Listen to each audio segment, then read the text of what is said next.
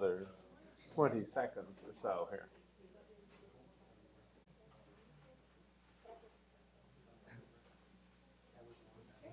Guess we're recording. Welcome to the uh, computer security seminar from um, Purdue University. Uh, today's speaker is uh, Professor uh, uh, William uh, Winsborough from, from, from George Mason University. And he will talk on um, access, oh, sorry, attribute-based access control. William. Thank you. Thank you very much. So, the area of my research is uh, policy based security and privacy for distributed systems. Uh, in particular, I'm interested in situations where we have decentralized authority and uh, each principal in the system has the opportunity to contribute some policy statements that together compose to form the uh, or to define the behavior of the system as a whole. So today I'll be talking about uh, some work that I've been doing for the last several years in developing flexible and scalable access control for decentralized and collaborative environments as well as open systems like the internet. So the approach that we take to uh, making authorization decisions is to base them on attributes of the resource requester, such as rights that they have to access specific resources or roles that they occupy in their home organizations, qualifies that they might have, like uh, degrees or other characteristics like their age or nationality.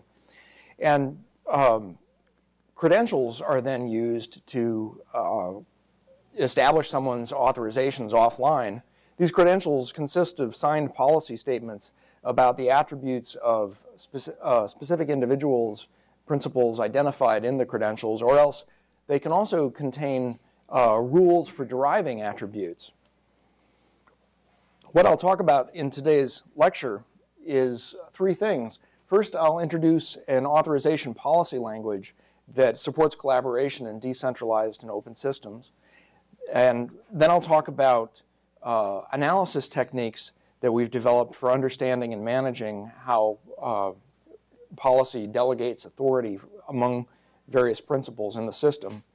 And then finally, I'll talk about the problem that uh, because the credentials may have uh, sensitive information in them, they themselves may have to be the subject of access control. So we'll begin with policy language design.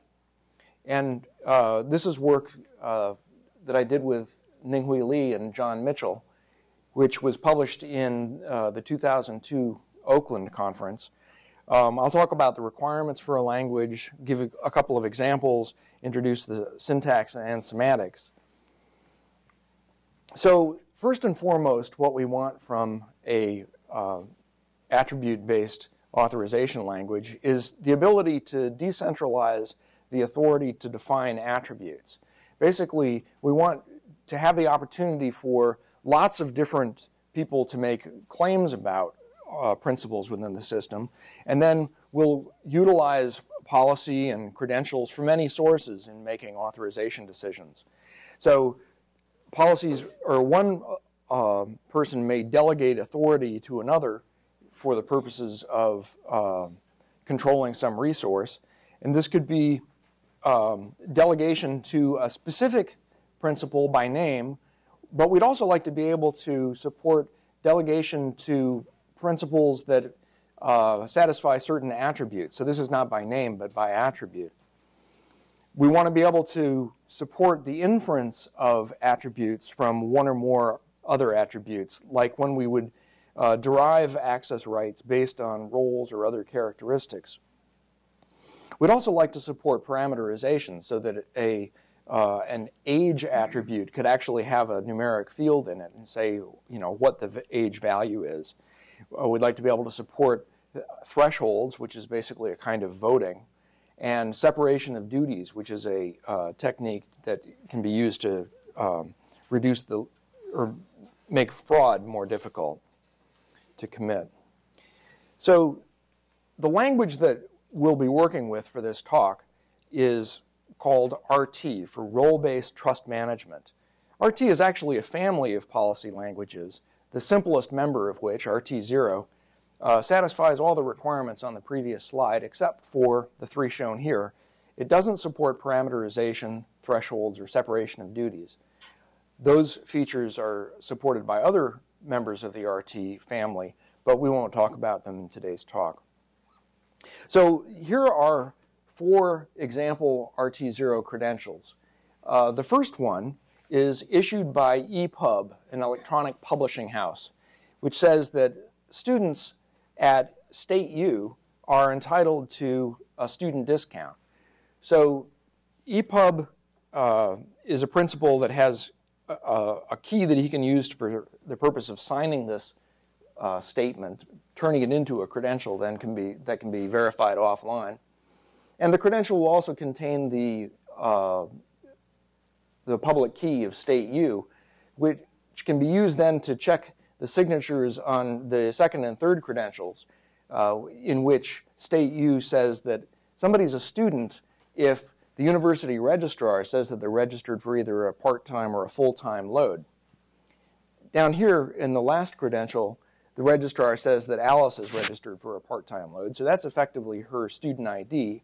And it can be combined with the other three, uh, the, the other um, red credentials here to prove that Alice is authorized for EPUB student discount.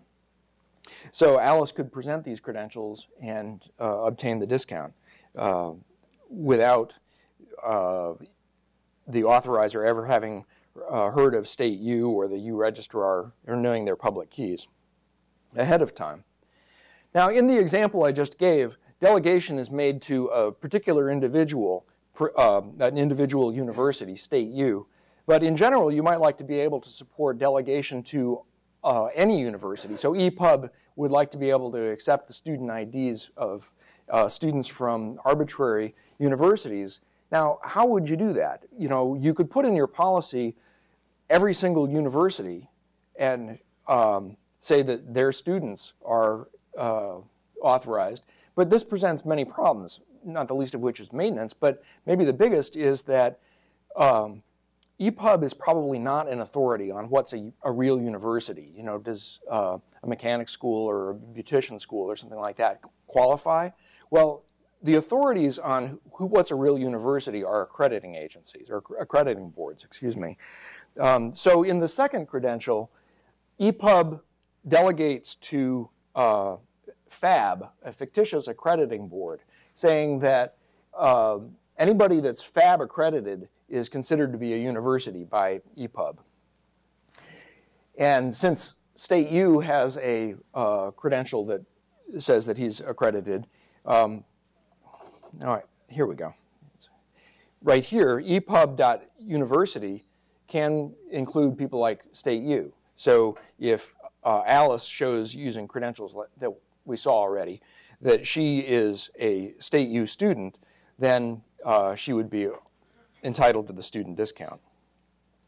So the basic structure in RT is a role which has the form uh, A.R, in which A is a principal and R is a role name. There are four different kinds of statements that A can issue in order to define who's actually in his role A.R. The first one, A.R includes D, just says that the principal D is a member.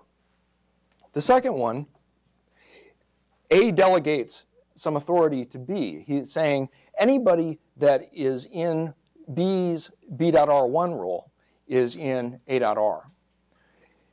So A.R cont- contains B.R1 as a, as a subset. The third form of statement says that A.R includes B.R2 for all B in A.R1. So B would be like the university in our previous example. And then the, the fourth statement says that uh, A.R includes anybody that's in both A1.R1 and A2.R2. So that's basically a form of conjunction. Now, the first three uh, statements together um, give rise to a language that's equivalent to SDSI, uh, secure distributed, I'm sorry, simple distributed security infrastructure, um, a language that was proposed in, I think it's 1996, and later sort of combined with uh, SPKI, simple public key infrastructure. Um, but I mention this because uh, a, fair amount of work has been done on um, how to provide a semantics for SDSI. Um, we'll actually take a different approach to providing the semantics for RT, and I'll, in the, my next slide, uh, give you some explanation as to why that is. But in, in this slide, uh, I'll briefly show you the construction of that semantics. It's based on constructing a logic program, in fact, a uh, restricted logic program uh, called a Datalog program.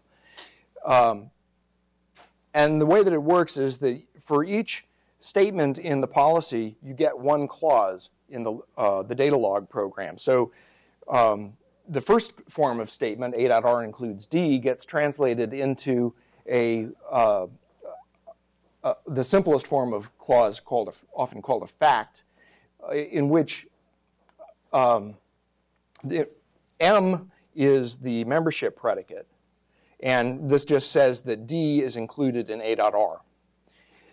The second form, in which uh, A.R includes B.R1, is translated into uh, something that just uses the membership predicate to say almost exactly the same thing. So this little symbol right here is read if, and this says that X is in A.R if X is in B.R1. That captures in the intuition that I think you'll agree is uh, natural. Um, in the third form, we want to say that, well, it's, it's just translated into uh, x is in a.r if there exists a y in a.r1 such that x is in y.r2. And uh, finally, intersection just turns into conjunction. So now uh, the semantics uh, is defined in terms of logical entailment.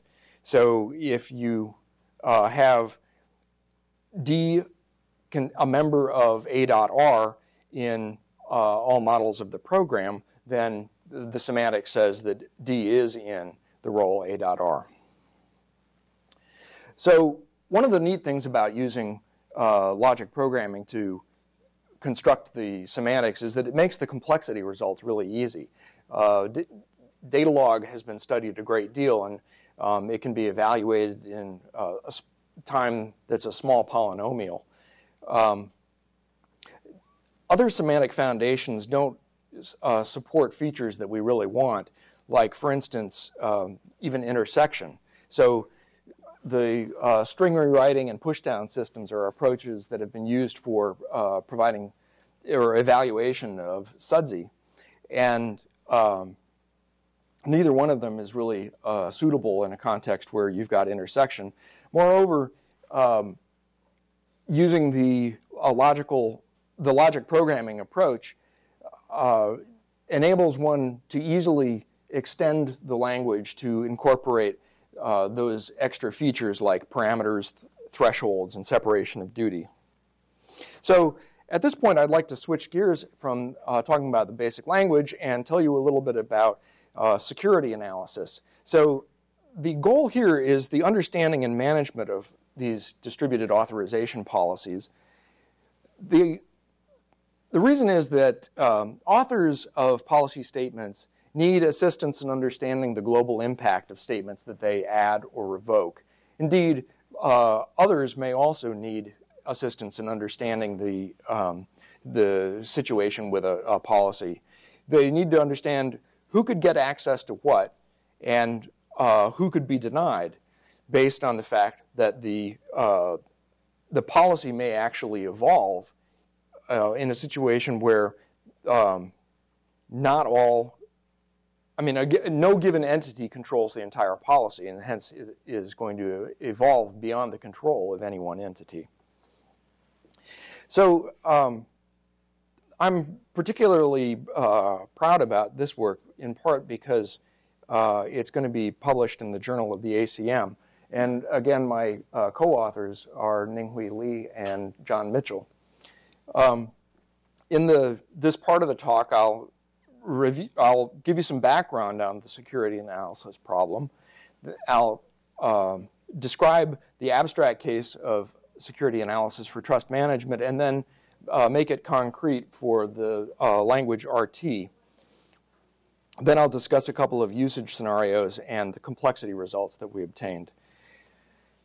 So, um, security analysis actually has a long history of study.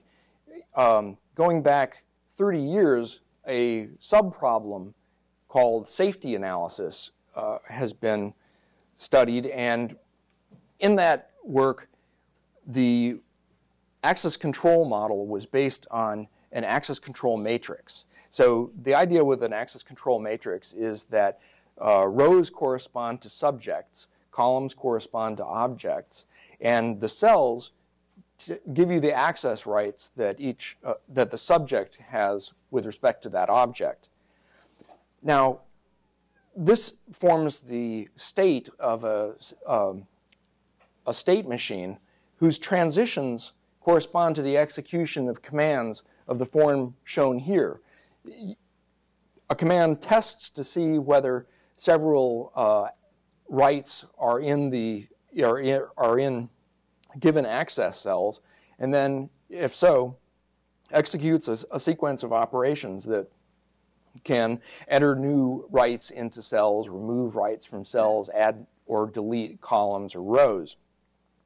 And now, in this model, uh, a system such as this is deemed to be safe if there's no sequence of commands that gives a given right A to a particular subject S on object O, where A, S, and O are all given. And Harrison, Ruzzo, and Ullman showed in uh, 1976 that this, the de- determining whether a system such as this is safe is actually an undecidable problem. So there was subsequently a fair amount of work trying to figure out um, alternative systems that uh, would give decidability. And um, it's very interesting, I think, that uh, in the trust management context, what we found is that the analogous problem can, is not only decidable, but it's decidable in polynomial time. So let's take a look at what the analogous problem is in trust management systems. Basically, evolution of the system or transitions um, now corresponds to the fact that an individual doesn't control the entire policy state, and other parts of the policy state can be changed beyond his control or in an uncontrolled way. And to capture this notion of uh, uncontrolled changes, we introduce the, the idea of a restriction rule R, which says how a policy state P can be can evolve into another policy state P prime. And given this framework, we can articulate two different forms of uh, analysis problem. An existential analysis problem asks whether there exists a P prime reachable from P in which a uh, certain query holds from P prime. And a universal analysis problem asks whether in all policy states reachable from P, uh, the query holds. So let me give you a few examples of the kinds of things that you can uh, phrased this way. Can Alice ever get access to the database? This is a simple safety question because basically you don't want Alice to have access and you're worried about it. Could Bob, will Bob always have access to the database? Now, presumably, Bob is somebody that needs to have access. You want them to have access, and you're worried about the resources availability to Bob. We can also articulate other things like bounded safety. Can anyone besides you and me ever get access? Or liveness. Will there always be somebody that has access? Or mutual exclusion. Can anyone ever be both a buyer and an accountant? Now, all of the ones that I've listed so far are, have the characteristic that they compare the uh, membership of a role to a constant set of uh, principals. In the last two, we actually will compare two different classes or roles. Uh, so we can say, for instance, will all managers always have access? So we're comparing managers and those that have access. And in the very last one, can anyone who is not an employee ever get access? So these have, respectively, the flavor of uh, availability and safety. So to make the, um, the problem concrete, we study it in uh, RT0. And policy states are given by RT0 policies. The restriction rule that I talked about, which uh, defines how policies can evolve in an uncontrolled way, is given by two sets. G, which is a set of roles that uh, whose definitions are assumed not to grow during the course of uncontrolled uh, evolution, and shrink restricted sets S, which uh, the analysis assume, assumes will not have uh, their statements removed or their definitions removed from the state. There are going to be three different forms of queries membership, boundedness, and containment. You'll notice that uh, membership and boundedness basically they compare uh, a given role a.r to a, uh, a specific set of uh, given principals, D1 through Dn. So on the left, we ask whether A.R, I'm sorry, on the first one, we ask whether A.R contains uh, D1 through Dn as a subset. And in the other case, we ask whether A.R is bounded by the set uh, D1 through Dn. Now, the, th- the third uh, is actually strictly more general. It asks whether the role x.u uh, contains a.r as a subset, and it can be used to capture membership and boundedness queries, but uh, we distinguish it uh, from, or we distinguish the first two cases because they can actually be solved in polynomial time, as we'll see. So let me just work a couple of examples for you quickly. Um, the idea here, I'm going to give you uh, a, a, policy and a restriction rule, and then we'll pose a couple of queries and see how it works. The idea here is that the system administrator, SA, has a resource, and he grants access to uh, the resource to everybody that HR says is a manager, and to everybody that an, a manager says should have access, provided that person is uh, an employee.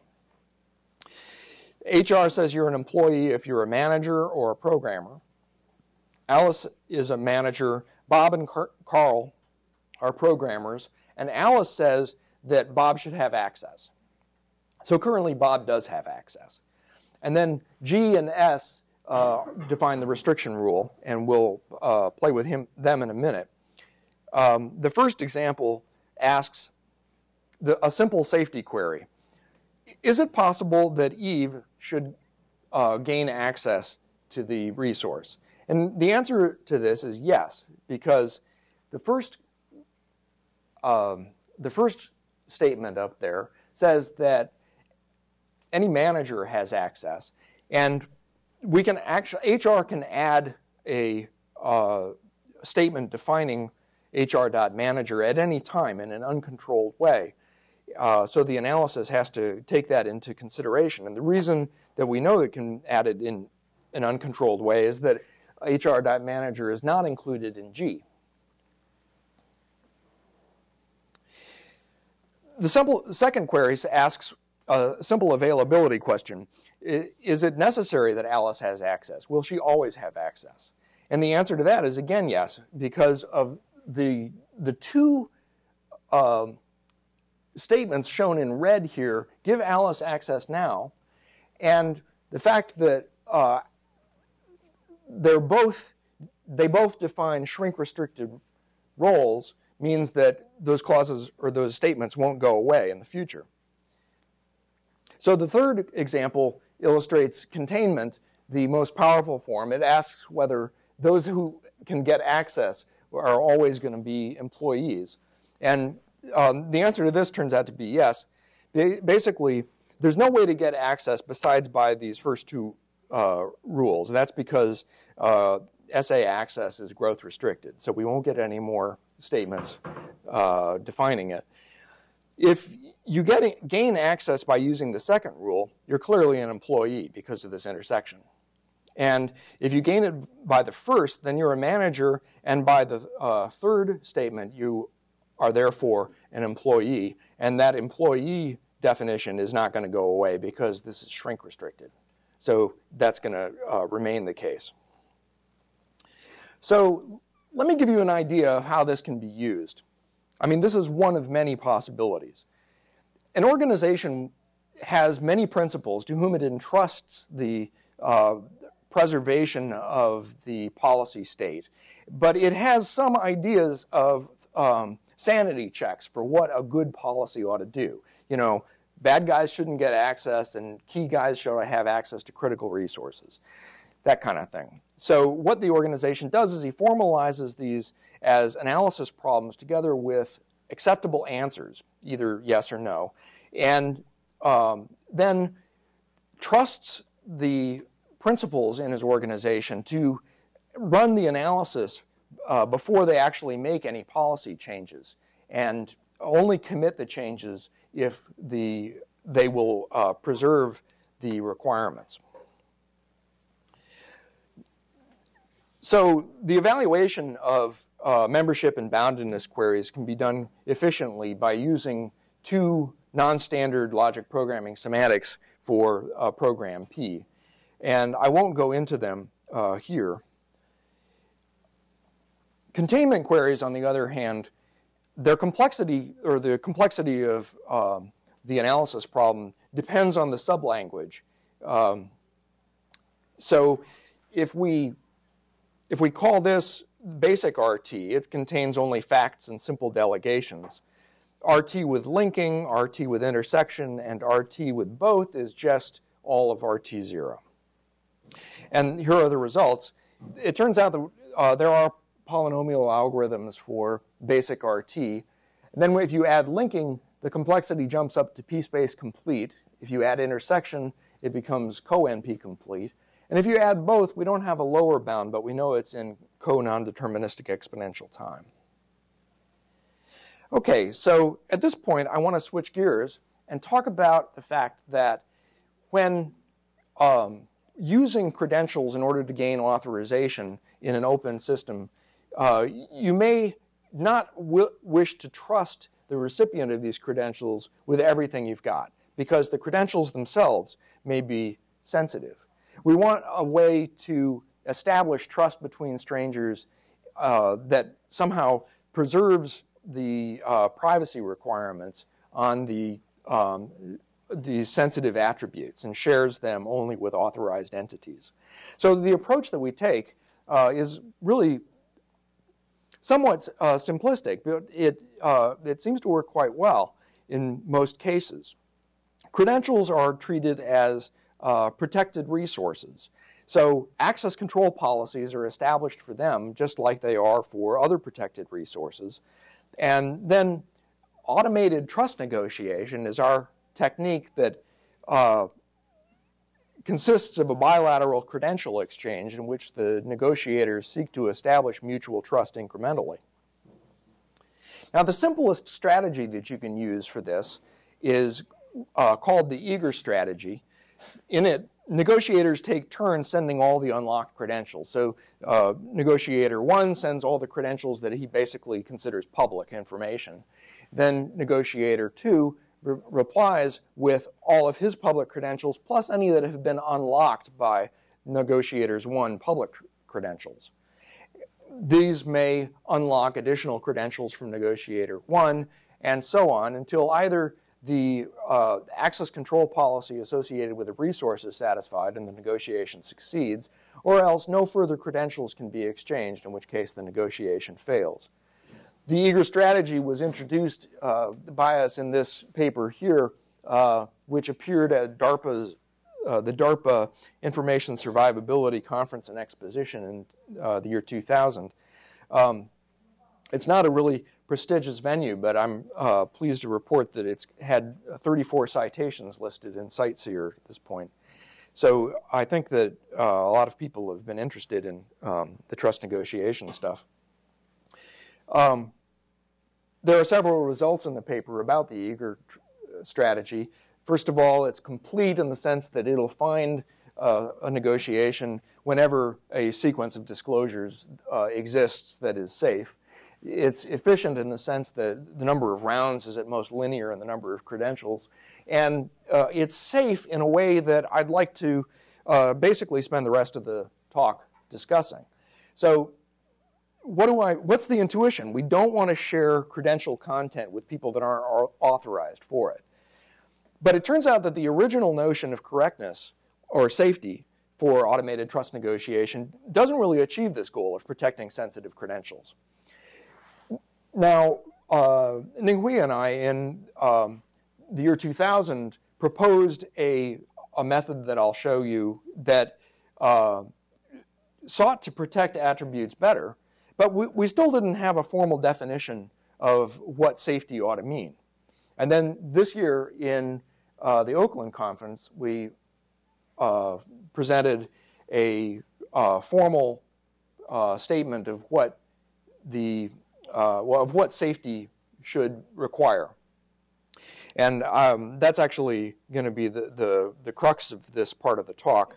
And then I'll also mention a recent journal submission in which we show that uh, um, a, practical negotiation strategy based on RT satisfies the requirement. And so we might conjecture that the requirement is um, achievable. But there have been a lot of negotiation strategies proposed that don't satisfy it, and uh, here are some of those, um, including uh, one that I introduced myself uh, back in 2000. What all of these uh, have in common is that um, they establish access control policies that are used to control the, the uh, disclosure of credentials in the sense of handing over the credential. And um, the way that they, the, the reason that they ran into troubles where actually the uh, eager strategy did not is that they seek to focus credential disclosures on credentials that are somehow relevant to the requested resource and satisfying its access control policy. And thus, policy content needs to flow in order to uh, focus the content, uh, the the credential disclosures, and um, a couple of these pieces of work, the uh, third and fourth, actually uh, discuss the fact that the policies themselves may be sensitive, um, which I think is a, a, very important and interesting point, but not one that I'll uh, dwell on further here. They all used the original notion of uh, safety for credential disclosures, which is unfortunately inadequate. It said that a credentials access control must be control policy must be satisfied before the credential is disclosed. But it doesn't say exactly what disclosed means.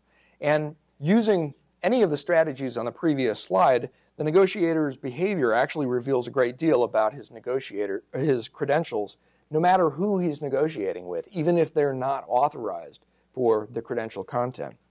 Let me show you what I mean.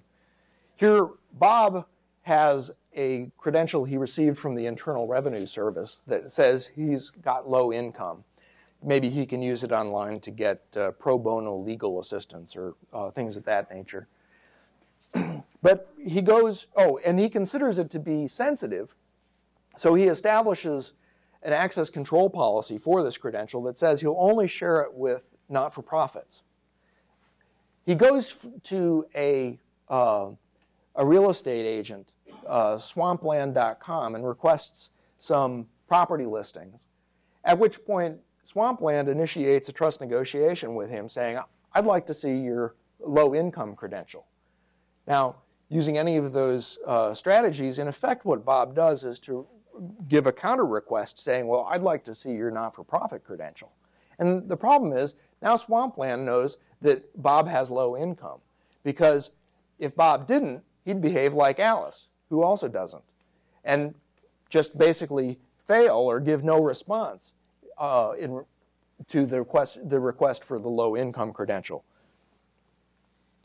So, in the Policy 2000 paper, we sought to protect attributes by introducing what we call acknowledgement policies. So these are by contrast with access control policies, and they're associated with attributes rather than credentials. And that enables you to uh, establish them whether or not you actually have uh, the, the credential. So what a access what an acknowledgement policy does is to authorize knowing whether or not the negotiator has the given attribute. I won't tell you whether I've got it unless you satisfy my ACK policy. During a negotiation, I can show you the ACK policy for my uh, low income credential without implying that I have it. That's because I could easily have established it without having it. And this work was um, uh, published in the IEEE workshop on policy. Um, so here, Alice may also consider her income to be sensitive information and establish an ACK policy for it that uh, says she'll only share that with not for profits. And if she does so, then her behavior is exactly identical to that of Bob's. Now, detractors have argued that people that have nothing to hide won't bother to use acknowledgement policies, thereby casting suspicion on those that do use them. But there's a key observation here, which is which shows why, in fact, I think they're workable. Anyone wishing to protect any sensitive attribute whatsoever has to protect some attributes about which he has nothing to hide.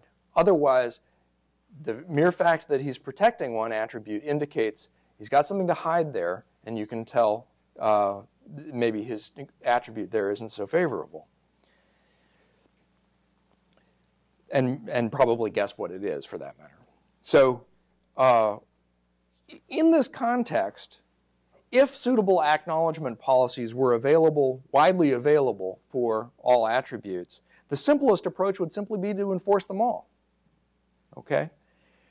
So our solution is let's make them widely available and uh, achieve that by making ACK policy design part of attribute vocabulary design.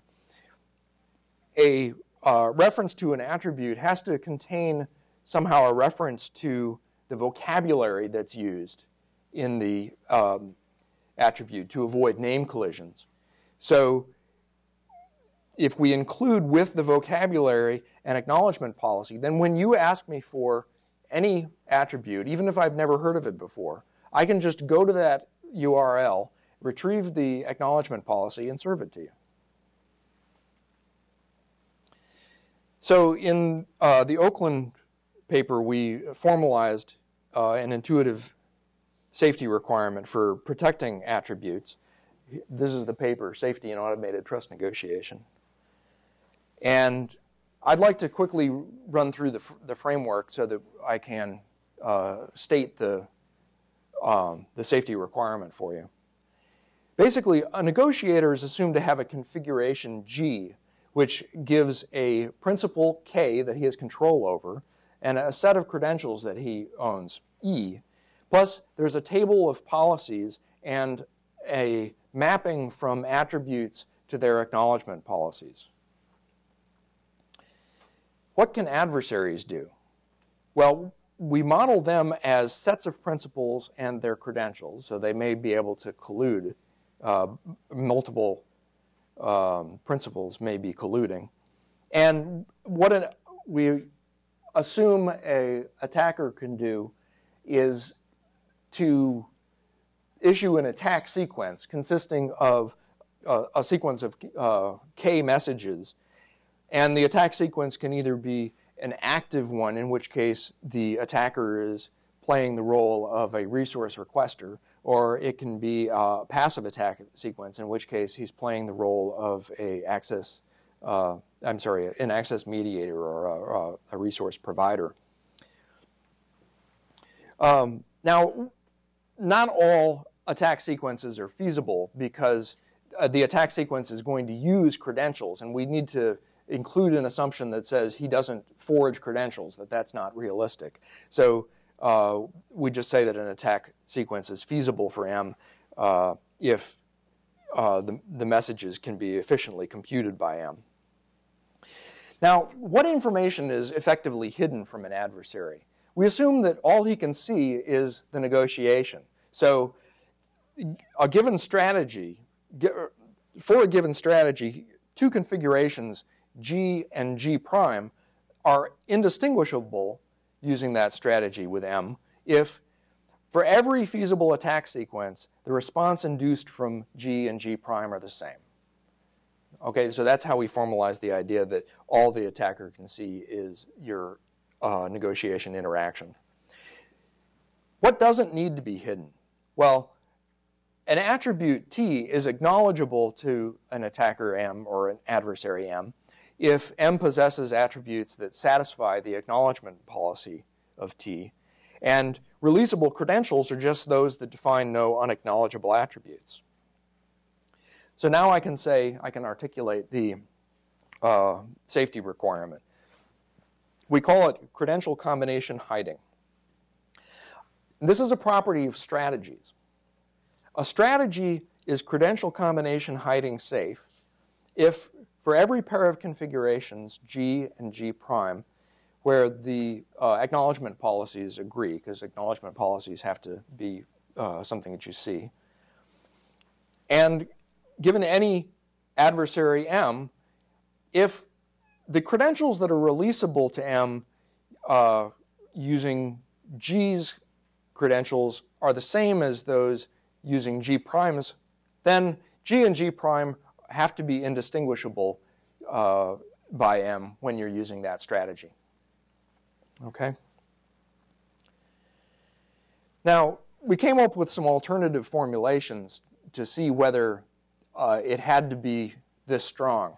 We tried a couple of weaker formulations that didn't focus on the credentials but just on the attributes. And uh, we, there was one that looked at uh, hiding combinations of attributes and one that looked at just hiding individual attributes. But in the end, they all turned out to be inadequate for our purposes, which gave, gives us some confidence that um, we've sort of hit the notion about right it's probably not stronger than it needs to be.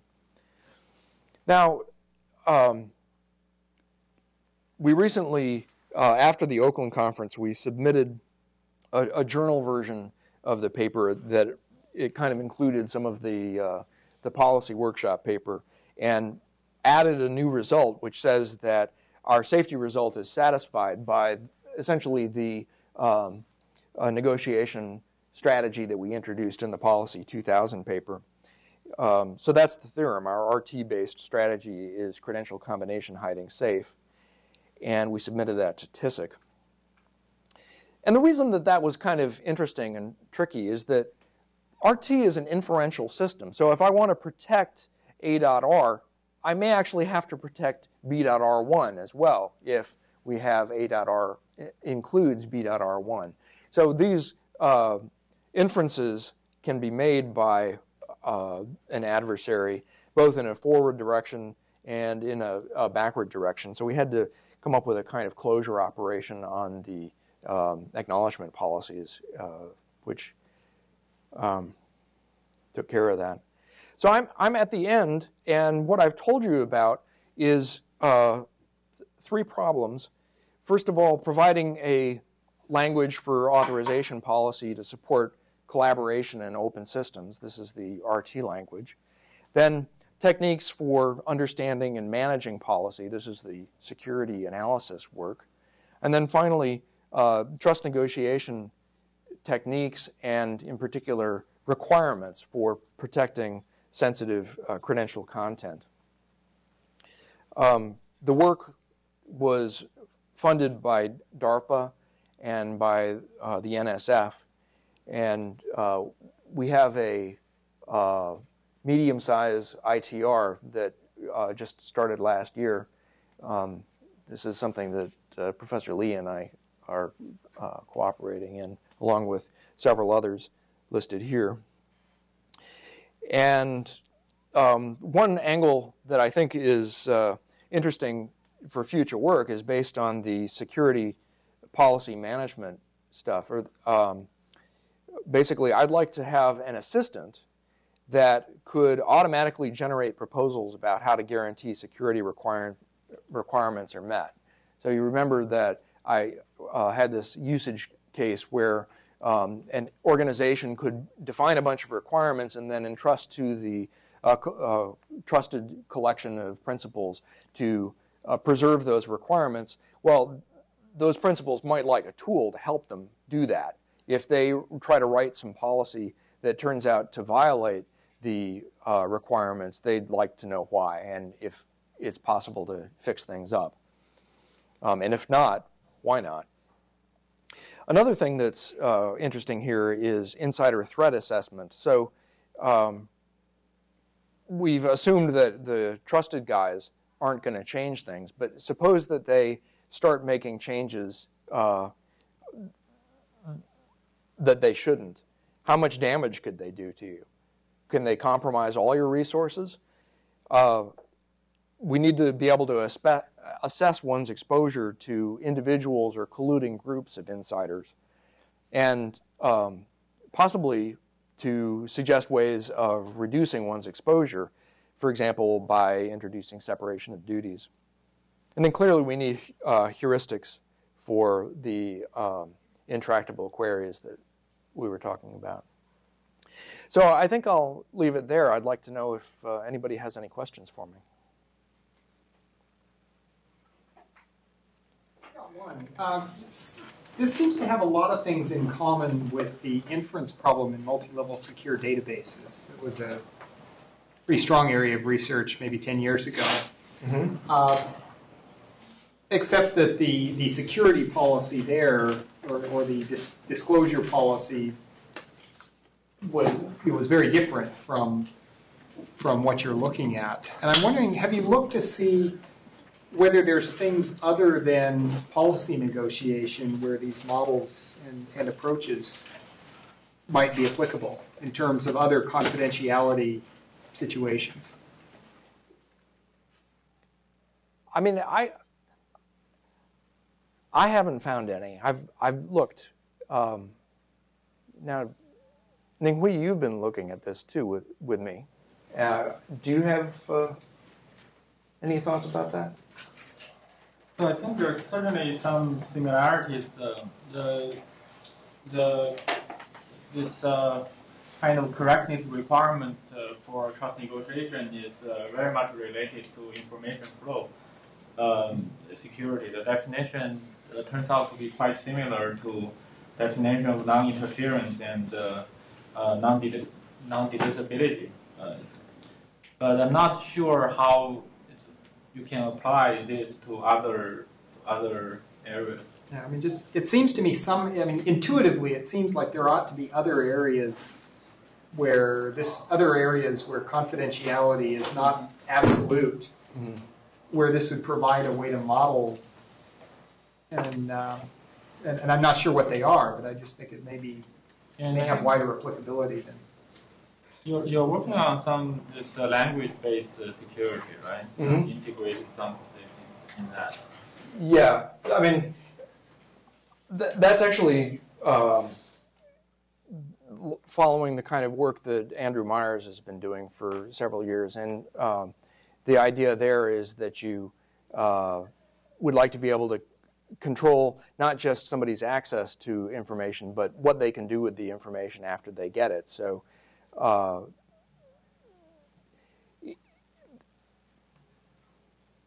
but in that context, I, the main thing that I'm uh, looking at applying from this work is um, the the kind of uh, principal hierarchies that are uh, possible in the RT system, uh, rather than some aspect of the uh, negotiation. Any other questions? Yeah. Oh, okay. Okay. Uh, well, thank you very much. I appreciate your attention.